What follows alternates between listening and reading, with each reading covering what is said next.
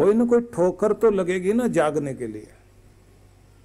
किसी को घर के लोग जगाते हैं, किसी को बाहर के लोग जगाते हैं। वैराग्य जागेगा तभी तो भक्ति जागेगी, नहीं तो भक्ति जागेगी कहाँ? आदमी के अंदर भक्ति जागती नहीं, मोह जागता रहता है। और मोह जो है वो दुनिया में उलझाता रहेगा उलझाता रहेगा। जब तक अपने अच्छी तरह रुला नहीं देंगे, तब तक किसी के अंदर भी वो बात जागती नहीं। कहते हैं ना, आग अपने ही लगाते हैं। आग अपने ही लगाते हैं, दूसरे तो बस हवा देते हैं, हवा करते हैं आके। अपने ही जब आग लगाएँगे और पड़ोस वाले आके हवा करेंगे, दिल भी जलेगा और बाहर भी आँख में आँसू भरे होंगे। उस समय कुछ लोग बदला लेने के लिए तैयार हो जाते हैं। लेकिन कुछ लोग बदलने को तैयार हो जाते हैं। जिनकी भक्ति जाग गई, वो तो बदलने को तैयार हो गए और उसका परिणाम ये होगा कि वो परमात्मा की गोद में बैठने के लिए इतनी ऊँची भक्ति, इतनी बड़ी सिद्धि या फिर अपने गुस्से को नया रूप देंगे।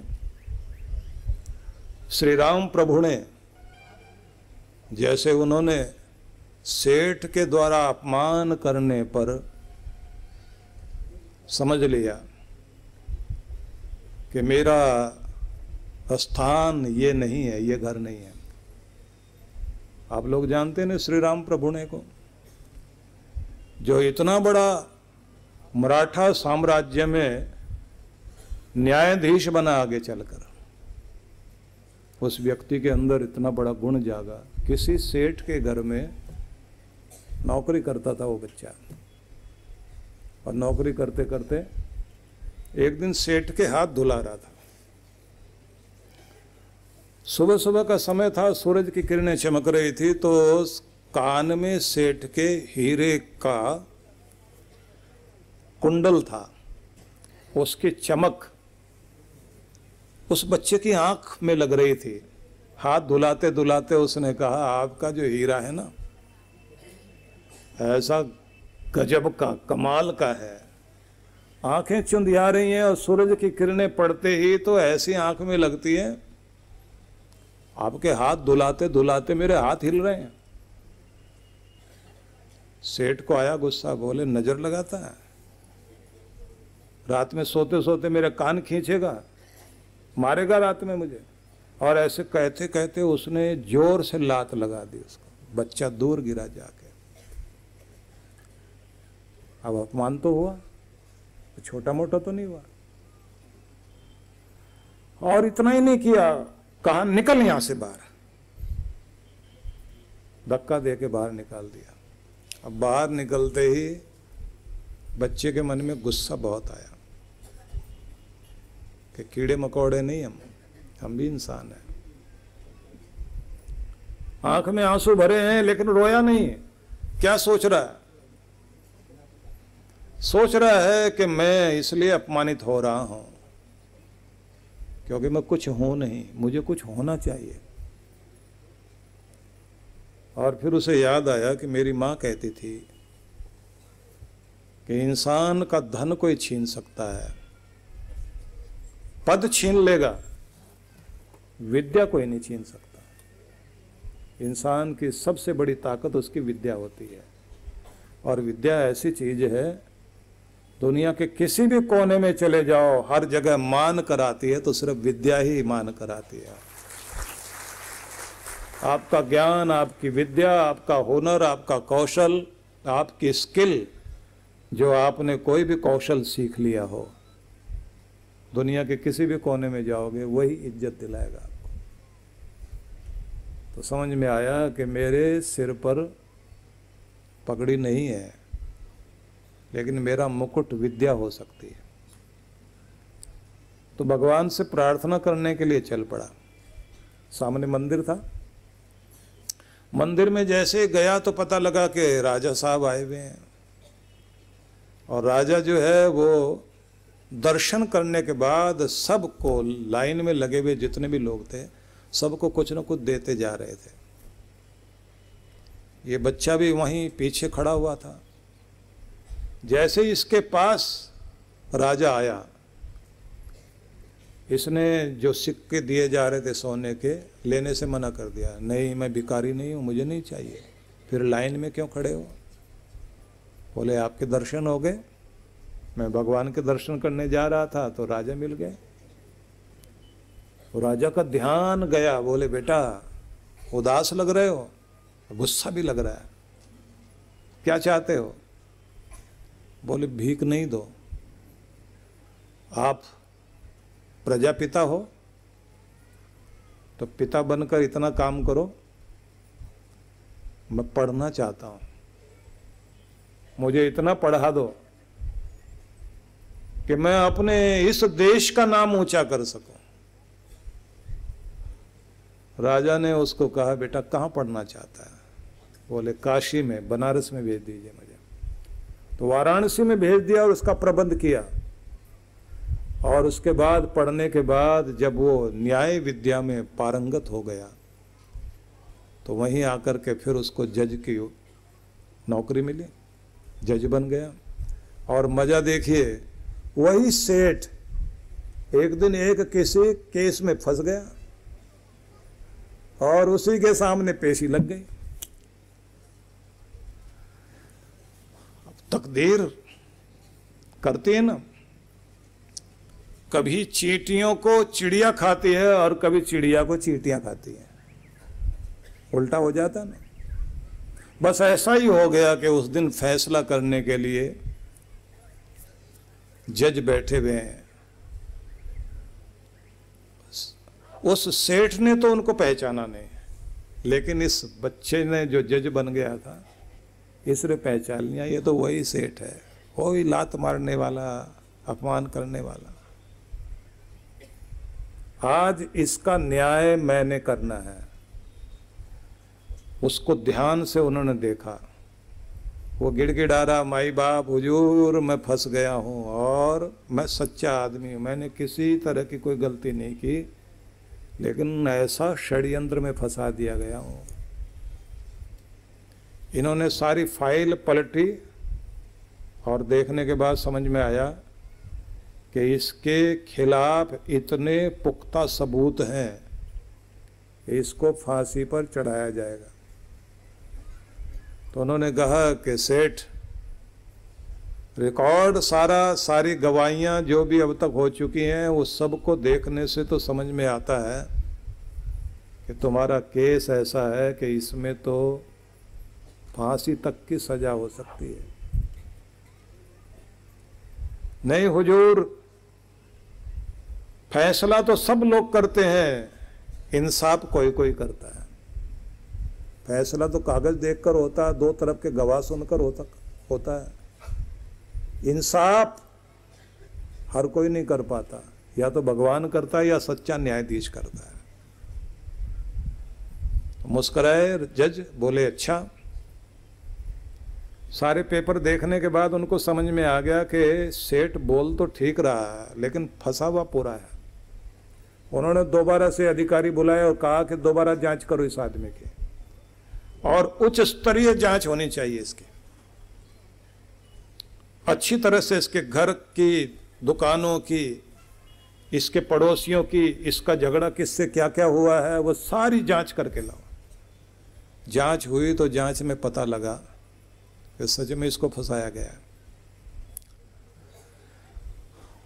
जज के सामने खड़ा हुआ काँप रहा है सेठ। इन्होंने उसके बाद फैसला दिया कि सेठ, तुम्हें फंसाया गया, जाओ तुम्हें माफ़ किया जाता है।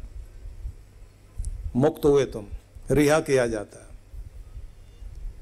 जंजीरों में बांधा हुआ था सेठ को, जैसे बेड़ियाँ खोली गई, वो गिड़गिड़ाए ऐसे, हुजूर, माई बाप, पहली बार मैंने देखा कोई जज ऐसा भगवान का रूप।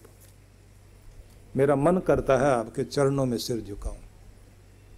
इन्होंने कहा, नहीं नहीं, जाओ, निकलो यहाँ से। पुलिस वालों ने बेड़ियाँ खोल दी है जैसे बाहर जाने लगा। तो जज ने भी अपनी जो पकड़ी और वो जो गले में कुछ पहन रखा था वो उतार के रखा और अदालत को वहीं रोक दिया और बाहर निकले। बाहर निकल के आवाज़ दी सेठ इधर आओ। अब वो कांपता कांपता वापिस आए बोले कहीं फैसला न पलट दे। हुजूर। बोले पहचाना मुझे? बोले नहीं पहचाना साहब। हम छोटे आदमी आपको कैसे पहचानेंगे? बोले, मैं वही हूँ जिसको तूने लात मारी थी। नहीं नहीं नहीं हुजूर, मैं लात मार सकता हूँ आपको। मेरी तो किस्मत में लात लगी हुई थी, आपने तो वो हटा दी, मैं आपको लात मारूँगा। बोले, पहचान में तेरे हाथ धुला रहा था और मैंने तेरे कान के हीरे की तारीफ़ की थी और तूने उस समय लात मार के फेंका था मुझे। तेरे घर में नौकर था ना मैं? इस नाम से रहता था वहाँ अब तो इसके सांस रुक गए, अब तो मैं गया, अब जो लगता है ये बहुत बड़ी सजा देगा। उसने कहा, पर घबरा मत सेठ, वो एक घटना थी ज़िंदगी की। अगर वो ना हुई होती तो आज मैं इस गद्दी पर ना बैठा होता। मैंने बदला लेने की ठान ली थी, लेकिन बदला लेना था इस तरह से नहीं। खुद को बदलना था।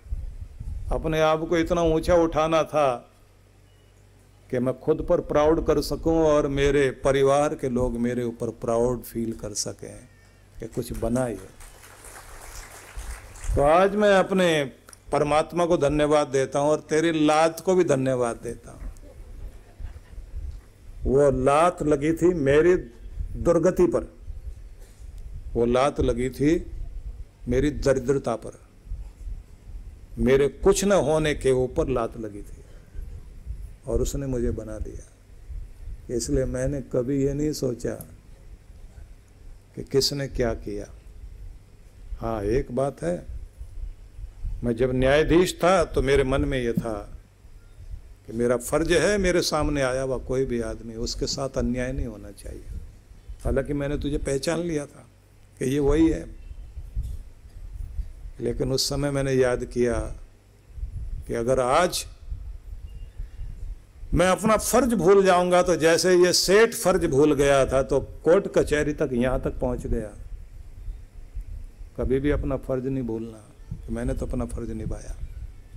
जा सेठ, तू भी फ़र्ज़ निभा, पर किसी बदकिस्मत को लात मत मारना।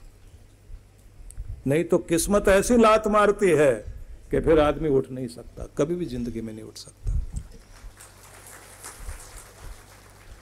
इसलिए अगर आपकी ज़िंदगी में कभी अपमान भी आए, पीड़ाएँ भी आए तो उन पीड़ाओं को पियो ज़रूर। किसी से बदला लेने से कुछ नहीं होना। बदलिए खुद को, अपने अंदर की आग को जगाइए। गुरु पूर्णिमा के पावन अवसर पर आप सभी को मैं आमंत्रण दे रहा हूँ। ये एक सुंदर अवसर है सभी के लिए।